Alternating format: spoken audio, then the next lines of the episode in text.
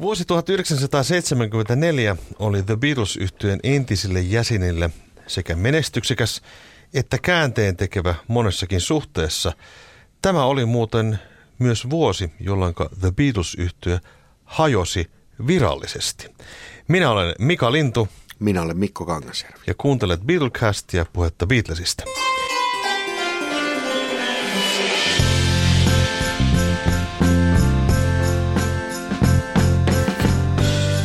Paul McCartneyn Band on the Run-levy ilmestyi edellisenä vuonna, eli vuonna 1973, ja se ei aluksi oikein ottanut tulta alle, mutta pikkuhiljaa sille rupesi tässä niin kuin alkuvuonna tulemaan menestystä, ja kriitikotkin kirjoittivat siitä sitten positiivisen sävyn, mutta se syttyi vähän niin kuin hitaasti se menestys. Se syttyi hitaasti, mutta se varmaan semmoisia merkittäviä alkuunpanevia voimia sille järjettömälle sukselle oli sitten se, että Paul vihdoin suostui siihen, että albumilta irrotetaan singlet ja niitä promotoidaan. Niistä tehdään radio-edit-versiot ja niin edelleen. Niin Jet ja Band on the Run kappaleista kummastakin tuli sitten singlet ja nehän Amerikassa varsinkin otti sitten tulta alleen oikein kunnolla. Hmm. Tämä vuosi on sikäli jännittävä vuosi, että Paul McCartneylta ja Wingsiltä ei ilmestynyt albumia vai ilmestyykö? Tämä oli tämmöinen salaperäinen johdatus tähän aiheeseen. Kyllä tavallaan ilmestyi, koska äh, siinä ihan heti alkuvuonna äh, Wings yhtyä sellaisena kuin se silloin oli, tai rumpalia ei oikeastaan ollut, mutta tota, muuten bändi lähti äh, sinne Strawberry Studiolle, joka oli tämä 10cc yhtyeen perustama studio, niin työstämään McGear nimistä levyä. Kukas tämä McGear sitten oli? Paulin pikkuveli. McGear äh, oli sukunimi sen takia, että hän ei halunnut assosioida itseään McCartneyksi. Hän halusi ikään kuin luoda uraa omilla ehdoillaan. Ja hän oli jonkin verran pientä menestystä, menestystä saavuttanutkin ja tämä oli hänen toinen soolouransa. Ja Paul lähti sitten mukaan tähän tekemiseen ja tästähän käytännössä tuli niin kuin Wings-levy, koska tässä soittaa koko Wings-revohka ja Paul ja Linda ovat tehneet aktiivisesti biisejä tälle levylle, että oikeastaan ero Wingsin ja McGear-levyn välillä on se, että herra McGear laulaa pääosin. Toimii solistina. Solistina, niin. niin.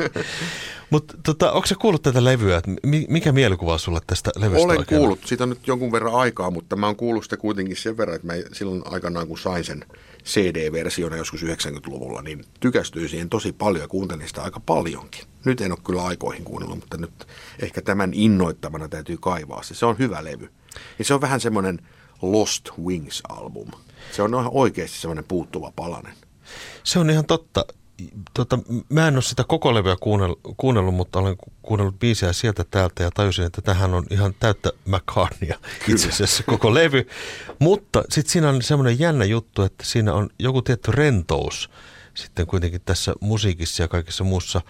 Öö, voipi olla, että ehkä Paul ajatteli myös, ja ehkä muutkin ajattelivat, että tästä tuskin tulee mitään valtavaa menestystä anyway, niin he vähän ehkä uskalsivatkin tehdä asioita, jotka ehkä Wingsiltä jäi tekemättä. Kyllä. Mutta se on semmoinen mielenkiintoinen, mielenkiintoinen kuriositeetti, ja siitähän on julkaistu tämmöinen kahden CDn painos ihan joitain vuosia sitten, että löytyy uudelleen masterointina ja saatavilla myöskin. No tuota, Ringoltahan tulee myöskin alkuvuonna singleja Oh My My.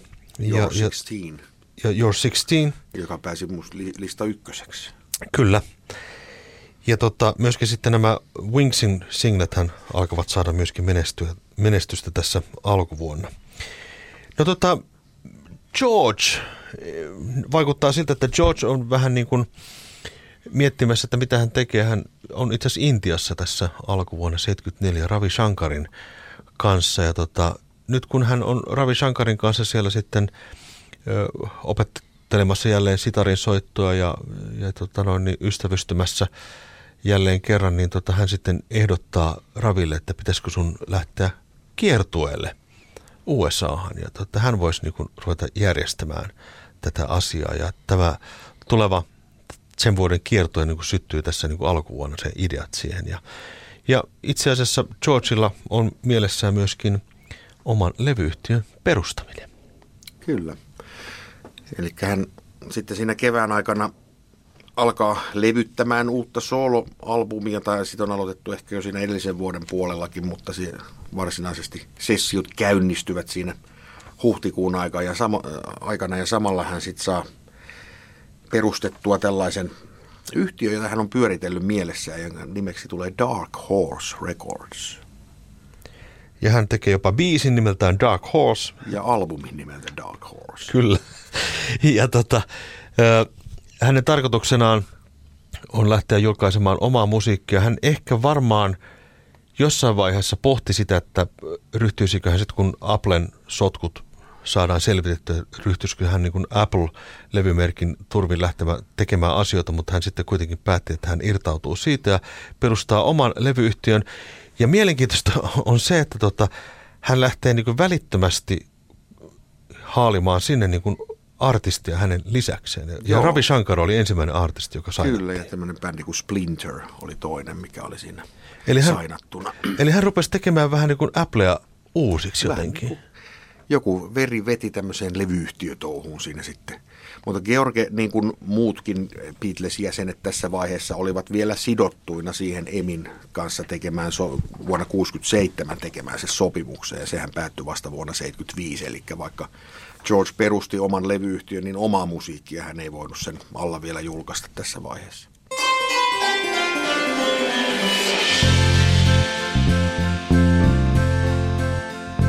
No mitä sitten John oikein puuhasteli tässä 74 vuoden aikana? Hän vietti kadonnutta viikon, vai kadotettua viikonloppua, kuinka sen pitäisi kääntää? niin, kadotettu viikonloppu. Lost weekend.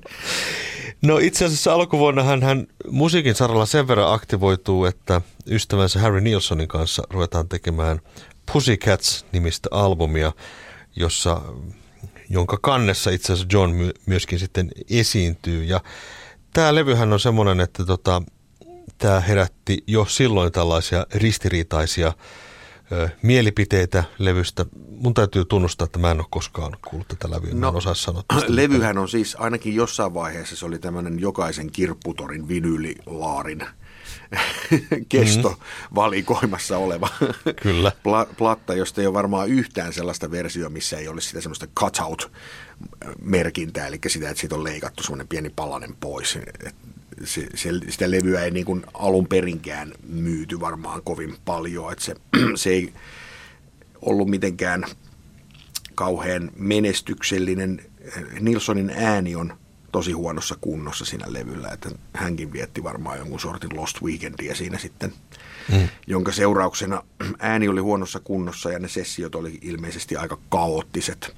Mä oon kyllä kuullut sen levyn ja, ja samoin kuin tuota McGear-levyä, niin kyllä mä useampaan, useampaan kertaankin se on kuullut. Siinä on yksi tosi hieno biisi, se on Many Rivers to Cross, mikä on cover-biisi, mutta, mutta tota siinä tämä Lennonin tuotanto kuuluu kyllä aika selkeästi, mikä suurilta osin on, osin on sitä, mitä hän on Phil Spectorilla omaksunut. Mm. omaksunut niin tota, se on tosi hieno biisi ja siihen biisiin tehtiin jousisovitus, minkä sitten itse asiassa Lennon käytti sitten myöhemmin uh, The Ninth Dream-nimiseen biisiin. Hän otti ikään kuin sen jousisovituksen ja teki sen koko biisin melodian vähän niin kuin sen pohjalta. Oh, tota mä en ole tiennyt. Joo, aika, aika se, mielenkiintoinen. Se on aika hieno. Vertailepa niitä, niitä biisejä keskenään, niin se huomaa kyllä heti sen connectionin siinä. Se ei, ole, ei se kokonaisuutena kanna se levy. Se on aika kaoottinen todellakin, mutta se pari, pari hienoa biisiä siinä Ringo oli elokuvauraa siinä jo käynnistellyt 70-luvun alkupuolelta asti ja tota noin, niin, ilmestyi tämmöinen – elokuva kuin Son of Dracula, jossa itse asiassa Nilssonkin itse asiassa esiintyy. Ja, ja siitä tuli itse asiassa tämmöinen soundtrackikin pihalle. Tämä soundtrack on semmoinen hyvin omituinen julkaisu, että tota, se on äärettömän harvinainen. Sehän ei myynyt paljon mitään ja jos jostain löytyy tämän kyseisen elokuvan soundtrack, niin ottakaa kiinni. Se voi olla jopa painonsa verran kultaa arvoinen, tai en tiedä, mutta, mutta hyvin hyvin harvinainen julkaisu. Sitä ei otettu mitään uusita painoksia eikä mitään vastaavaa. Mutta sitten Lennon, niin kun Pussycats oli saatu tehtyä, niin kyllähän itsekin sitten tosiaan aktivoitu taas levytysrintamalla ja sitten mentiin studioon tekemään Walls and Bridges albumia, joka mun omasta mielestä on yksi Lennonin parhaita levyjä. Mä olen samaa mieltä. Sitähän kritisoidaan monestakin eri asiasta, ehkä sen soundeista, taikka jotkut sanovat, että biisi materiaalia on vähän heikompaa kuin muualla, mutta mä oon tykännyt sitä levystä itse asiassa aina, että se on kyllä... Mun mielestä sen soundeissakaan ei ole kyllä mitään vikaa. Ei, se on ei niin munkaan mielestä. Se on hieno, ja sitten se torvisektio tekee sille levylle se ominaisen soundi, se on aika monessa biisissä mukana siinä. Kyllä.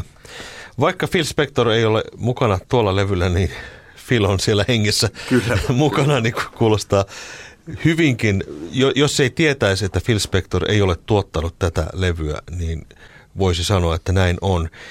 Mielenkiintoiseksi tämän levyn tekee muun muassa se, että tämä on John Lennonin viimeinen levy, jonka hän teki tavallaan niin kuin alusta loppuun itse. Ja sen jälkeen hän sitten oli pitkä tauko siinä, että tota, häneltä tuli mitään uutta materiaalia ulos. Kyllä. Ja tässä oli mutta hieno levyn kanssa. Mä aina ihailin tätä LP-levyä, jossa oli semmoiset niin kuin, miksi nyt sitä sanotaan? Niin kolmeen osaan leikattu se etukansi, että niin. pystyi sillä kääntelemään sinne takapuolelle ja sinne Lennonin naama ja ne lukuisat silmälasit, joita silloin siinä päässä, niin se muuttaa aina vähän muotonsa, kun kääntelee niitä läpysköitä. Joo, ja ni, uusita painoksissa ei ole ihan samanlaisia tota, vipstaakeja Ei taida olla, mulla on, kyllä, mulla on siitä joku kasaripainos ja siinä on kyllä edelleen ne, ne läpyskät. Mutta siis hieno levy. Tämähän miksattiin uudelleen, niin kuin koko Lennonin tuotanto miksattiin uudelleen jo siinä 2000-luvun alussa. Ja mun mielestä erityisesti tämän levyn uudelleen miksaus on hienosti onnistunut. Se on sieltä jostain 2004-2005 vuodelta se. Mm. Ja tältä levytä lohkaistiin myöskin John Lennonin ykköshitti. Ainoa. Ja ainoa sellainen. Hänen niin kuin elinaikanaan. Mm. Ja tota, se oli duetto Elton Johnin kanssa Whatever Gets You Through the Night, josta tuota, tarinan mukaan niin Elton John sanoi, että, tuota, että tästä tulee niin kuin ykkös sitten, että hän on niin kuin täysin varma. Ja sitten John oli sanonut, että jos näin käy, niin hän lupaa tulla sitten esiintymään Joo, koska kanssaan. John ei itse oikein usko. Sanoi, että hän, tämä on yksi huonoimmista biiseistä. ja, ja kyllä sen Eltonin osuuden kuulee kyllä siitä aika hienosti. Ja Elton mm. oli tuossa vaiheessa supertähti. Ja mm. hän oli ehkä sen, sen hetken kaikista suosituin stara popmusiikissa, tämmöisessä mainstream popmusiikissa. Ja niin sitten kävikin, että tästä tuli ykköshitti ja John joutui – lunastamaan lupauksensa ja meni tosiaankin lavalle Elton Johnin kanssa ja oli muutaman biisin ajan siellä lavalla. Joo, Madison Square Gardenissa äh, sitten marraskuun lopussa oli tämä konsertti.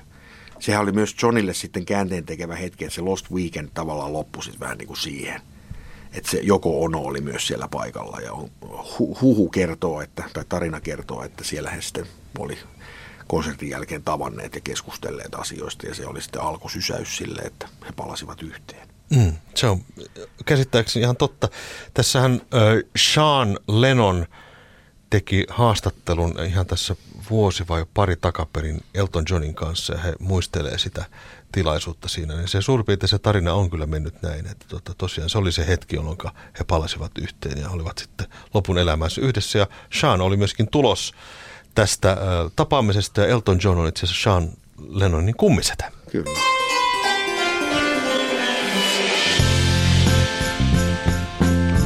Paul McCartney aktivoitui levyttämään sitten uutta materiaalia siinä kesällä. Ja Paulillehan tyypillistä oli tämä näihin aikoihin se, että mennään aina johonkin eksoottiseen lokaatioon tekemään levyjä. Mutta nyt mentiin pikkusen turvallisempaan paikkaan tällä kertaa, kun viimeksi oltiin siellä Nigeriassa. Niin, niin. nyt lähdettiin hakemaan inspiraatio sitten Nashvillestä. Mm. Ja yleensä nämä, vaikka nämä Paulin lokaatiot on ollut mitä on, niin yleensä niitä musiikillisia vaikutteita ei ole kuitenkaan ehkä haettu siitä paikan ö, musiikkiperinteestä, mutta tällä kertaa ehkä kyllä myös vähän saatiin vaikutteita. Mm. Single-julkaisu tuli täältä sessioista. Joo, tämmöinen single kuin Junior's Farm ja B-puolella Sally G.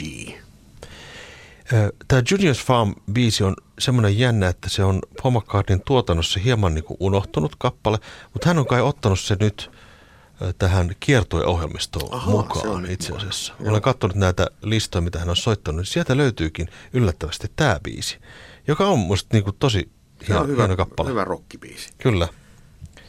Ja, ja tota, B-puolella tosiaan Sally G, jota sitten jokut radiokanavat alkoi pitää ikään kuin A-puolena. Et Amerikassa sitä Sally Gtä ehkä pidettiin enemmänkin sitten A-puolena ja se sijoittui listoille siellä. Se on sitten tämmöinen country-henkinen biisi. Ja samoissa sessioissa sitten viimeisteltiin pari muutakin biisiä, joka ilmestyi sitten loppuvuodesta singlenä, jonka, jonka artistin nimenä oli tämmöinen erikoisuus kuin The Country Hams. Ja se on aika erikoinen single. Se oli mulle itselle aikanaan semmoinen ensimmäinen keräilyharvinaisuus, kun mä tiesin, yksi kaveri jossain levymessulla sanoi, että hänellä voisi toi, toi löytyä. Ja tota, mä olin ihan sitten pähkinöinä, että nyt mä saan sen Country Hams si- single. Ja tota, maksoi sitä muistaakseni 300 markkaa, joka oli siihen aikaan aika iso raha kyllä. vinyylin palasesta, mutta tota, joo, eli Country Hams oli tämmöinen äh, instrumentaali single, jossa äh, Wings yhtye äh, tämmöisen äh, Wings yhtye lisättynä kahdella tämmöisellä amerikkalaisella merkittävällä muusikolla kuin Chet Atkins ja Floyd Kramer, jotka soittaa myös siinä. Se on vähän tämmöinen Dixieland-biisi. Paulin isän sävellys. Walking in the Park with Eloise. Ja se oli semmoinen kuriositeetti tosi pitkän aikaa, että sitä ei oikein tiedettykään, että mikä tämä Country Hams on ja niin edespäin. Joo. Se on vähän semmoinen salainen Paulin levy. Joo, ja eihän sitä missään tietenkään missään kokoelmallakaan. Et sitten vasta tota, mm, sitten 93 vuonna, kun tuli ensimmäistä kertaa CD uudelleen painoksia näistä Wings-levyistä, niin sitten nämä biisit on muistaakseni levy, aika erikoisesti levyllä Wings of the Speed of Sound, ei Wings at the Speed of Sound, joka ilmestyi vasta 76, niin nämä biisit on siinä bonusraitoina, mutta sitä ennen nämä oli, tämä oli ihan semmoinen tosiaankin kuriositeetti-julkaisu, joka katosi ajan havinaan. Se pienen nosteen sai vuonna 82, siitä tehtiin uusinta painos, kun Paul, Paul osallistui tämmöiseen brittiläiseen BBCn radio-ohjelmaan kuin Desert Island Discs, joka, jossa hän sitten nosti yhdeksi suosikkilevykseen tämän singlen. Ja osalle ihmisistä silloin vasta selvisi, että se on itse asiassa hänen tekosiaan. Ja siitä otettiin joku muutaman tuhannen kappaleen uusinta painos sit silloin siinä kohtaa, mutta sitten se taas katosi. Jos jostain saatte käsiin ne tämmöisen nämä kappaleet, niin kannattaa kuunnella.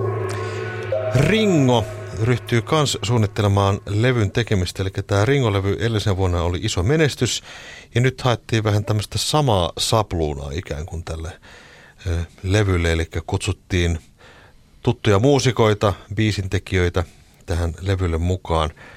John Lennon teki sinne nimibiisi nimeltään Good Night Vienna, joka sai sitten tämän levyn varsinaisen nimenkin itse asiassa.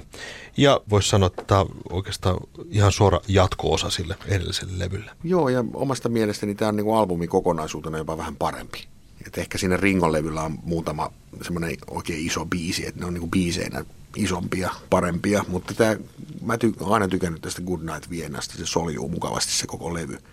Toinen biisi sillä, mihin Lennon vaikutti, oli Only You, nimisen kappaleen versio, minkä Lennoni kehotti Ringon levyttämään ja hän, Len, siitä löytyy myös semmoinen versio, missä Lennoni laulaa sen liidin, että hän niinku ikään kuin laulaa tämmöisen niinku guide-vokaalin siihen, jota Ringo sitten kopioi siihen lopulliseen tuotteeseen. Ja jos oikein tarkkaan kuuntelee, niin sieltä vähän läpi tulee sen Johnin laulu sieltä, jos oikein Juu, tarkkaan. niin on, kyllä, joo. Aika hauska. Mutta siinä äh, Paul ja George ei tällä kertaa osallistunut sen levyn tekemiseen, että Lennon oli ainoa Beatles-kaveri, joka siihen sitten otti osaa.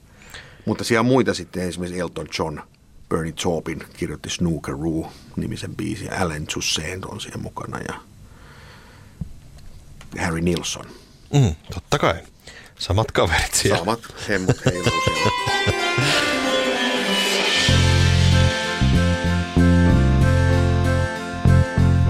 George on lähtenyt äänittämään uutta soloalbumia nimeltään Dark Horse, jota hän teki vähän tässä pitkin vuotta, mutta sen tekemistä leivasi nämä levyyhtiökiireet ja sitten kiertueen suunnittelemisen kiireet.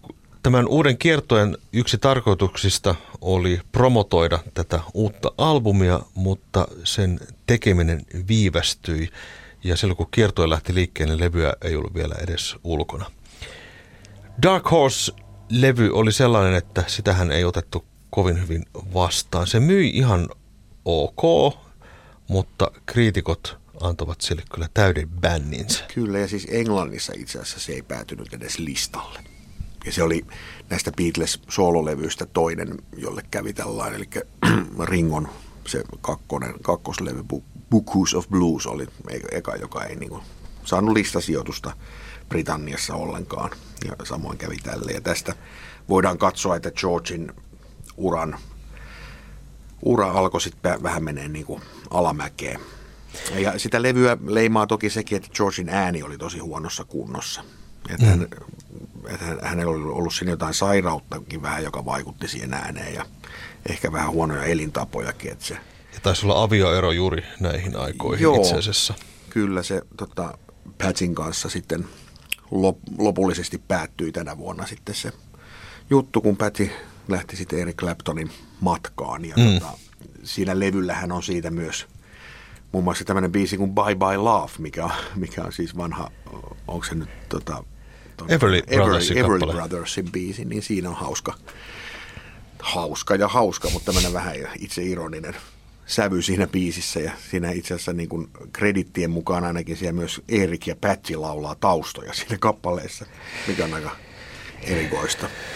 Joo, se tota noin niin, tämä kappale ja tämä, tämän levyn tämmöinen vähän alavireinen tunnelma, niin tota, ei ollut mikään semmoinen kovin nostattava. Että tässä on, tässä on kyllä niin kuin hirveän hyviä biisejä. Tähän alkaa niin kuin tosi komeasti. Yksi Harrisonin hienoimpia mun mielestä niin biisejä on tämä Harrison Tour, joka on niin ihan miellyttävän hieno instrumentti. Joo, ja se myös se Simply Shade, joka tulee heti perään, niin hienoja.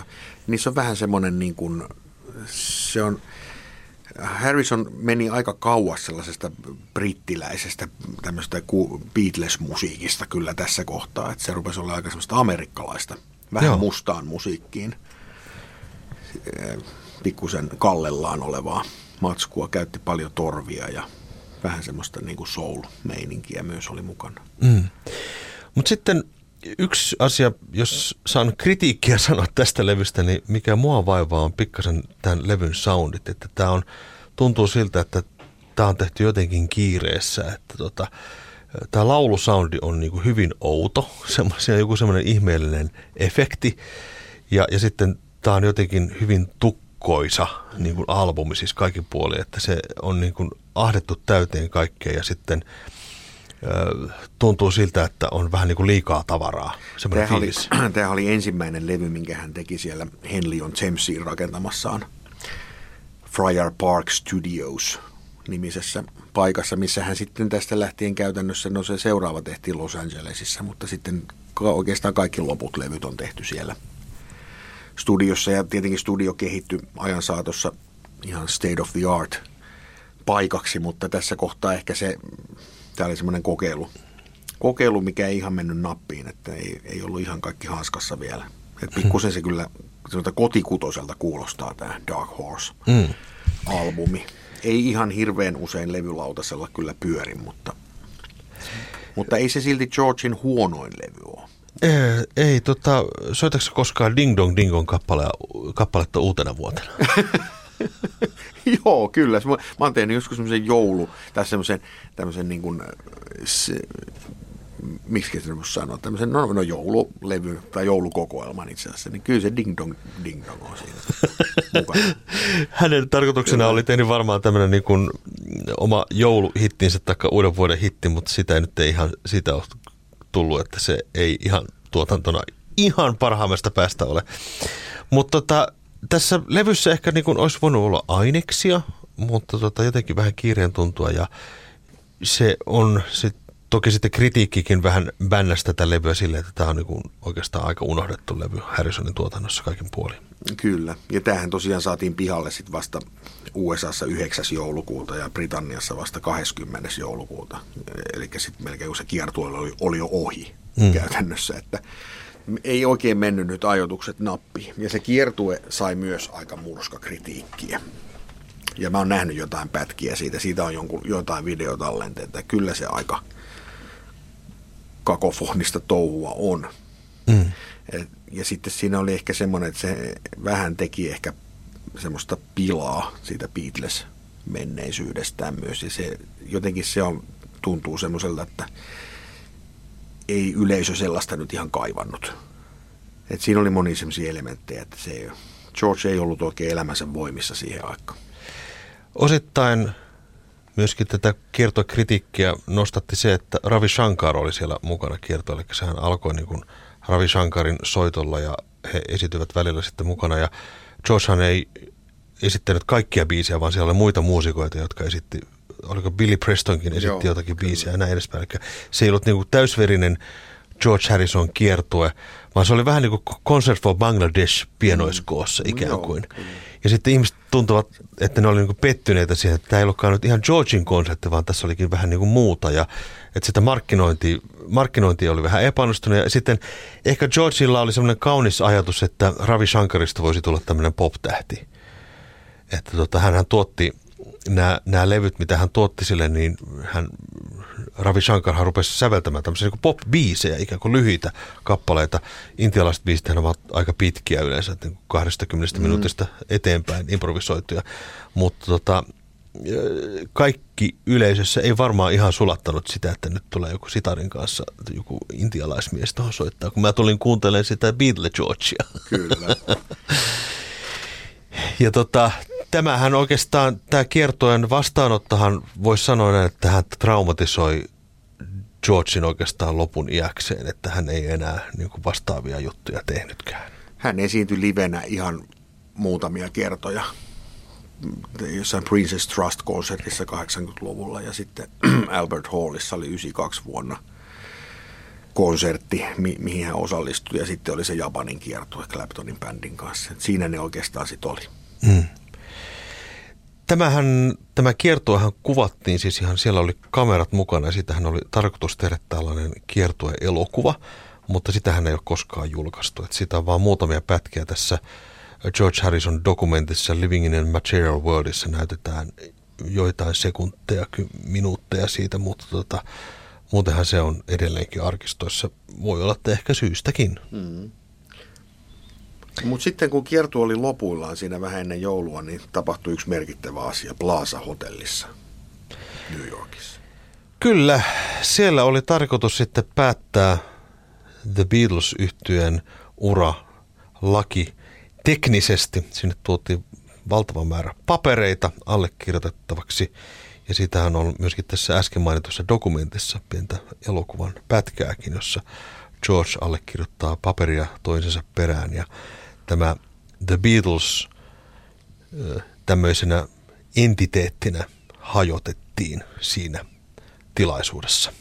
Ainoastaan Paul McCartney ja George Harrison osallistuivat bändistä tähän tilaisuuteen. Ja Ringo oli ilmeisesti ne paperit ilo, kirjoittanut etukäteen ja John sitten vähän sitten jälkeenpäin. Ja semmoista ironista kyllä John, joka aloitti bändin, sitten myöskin lopetti sen bändin. Näin niin kuin mielenkiintoinen kaari tähän tulee tähän tarinaan. Levytyssessioita siinä loppuvuodessa oli sitten vielä tulevia julkaisuja, julkaisuita varten, eli Paul McCartney ja Wings yhtye, jossa tällä hetkellä rumpalina oli Jeff Britton-niminen kaveri, joka sitten se heti seuraavana, seuraavana vuonna taas vaihtui Joe English-nimiseksi kaveriksi. Mutta tota joo, We, Venus and Mars-levy alettiin tehdä Lontoossa Abbey Roadilla silloin marraskuussa. Muutama biisi on siellä taltioitu silloin ja sitten myös Lennon viimeisteli sitten sen rock and roll-levyn, eli käytti neljä viisi päivää New Yorkissa sitten vielä tuotti itsenne loput sessiot, eli sitten kun levy ilmestyi 75 keväällä, niin siinä oli neljä biisiä sitten niistä Phil Spectorin tuottamista sessioista ja loput oli sitten tästä marras, tai ää, lokakuulta 74. Tosiaankin niin John Lennonhan ei koskaan tehnyt kiertuetta. Hän esiintyi 70-luvun aikana aina muutamissa tämmöisissä hyvän tekeväisyys- ja pistekonserteissa ja sitten tämä marraskuun esiintyminen sitten Madison Square Gardenissa Elton Johnin kanssa, jäi oikeastaan niin kuin hänen viimeiseksi esi- julkiseksi esiintymisekseen. George Harrison lopetti kiertueuransa, mutta Paulilla oikeastaan tämä iso kiertue menestys ja Wingsin isot niin kuin päivät olivat vasta itse asiassa edessäpäin. Joo, sitten vuonna 1975 homma sitten lähti käyntiin seuraavan levyn jälkeen oikeastaan sitten. Että tota, ja sitten Pauli saavutti tavallaan semmoisen ihan erillisen osan tarinaa sitten. Eli sitten tavallaan ihan Beatlesista riippumattoman uuden tällaisen suosion. Et silloin sa, sa, hän sai paljon uusia faneja, jotka ei välttämättä edes tiennyt Beatlesista mitään.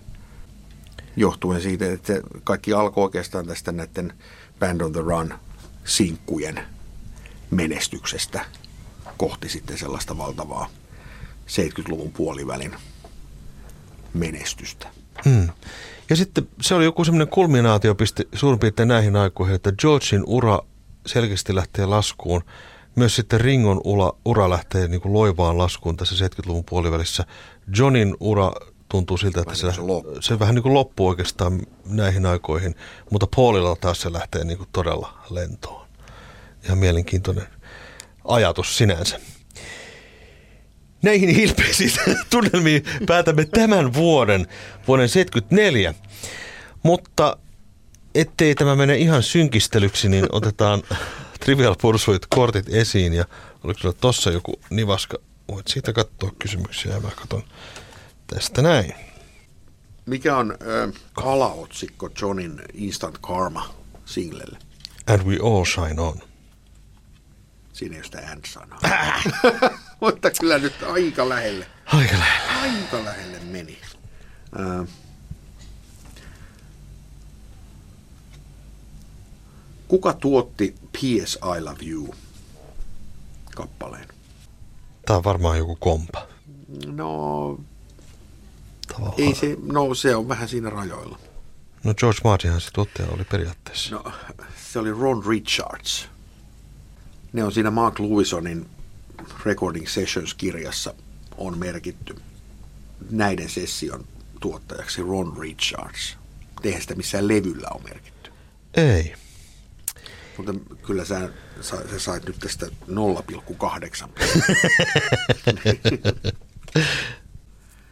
Kuka Brian Epsteinin manageroima bändi soitti Torvia Good Morning, Good Morning biisissä? Nyt täytyy sanoa, että en kyllä muista. Sounds Incorporated. Ah, joo. Tuli muuten mieleen, että katsokaapas Netflixistä, sieltä löytyy sellainen mahtava tota, vuonna 1965 tehty ö, tota, TV-spesiaali, jossa esiintyy muun muassa The beatles yhtyeen lisäksi monia muitakin alan ajan artistia siinä Sounds Incorporated esiintyy torviensa kanssa. Itse asiassa täytyy Mahtavaa. Ka- kaivelkaa esiin tuo hieno ajankuva.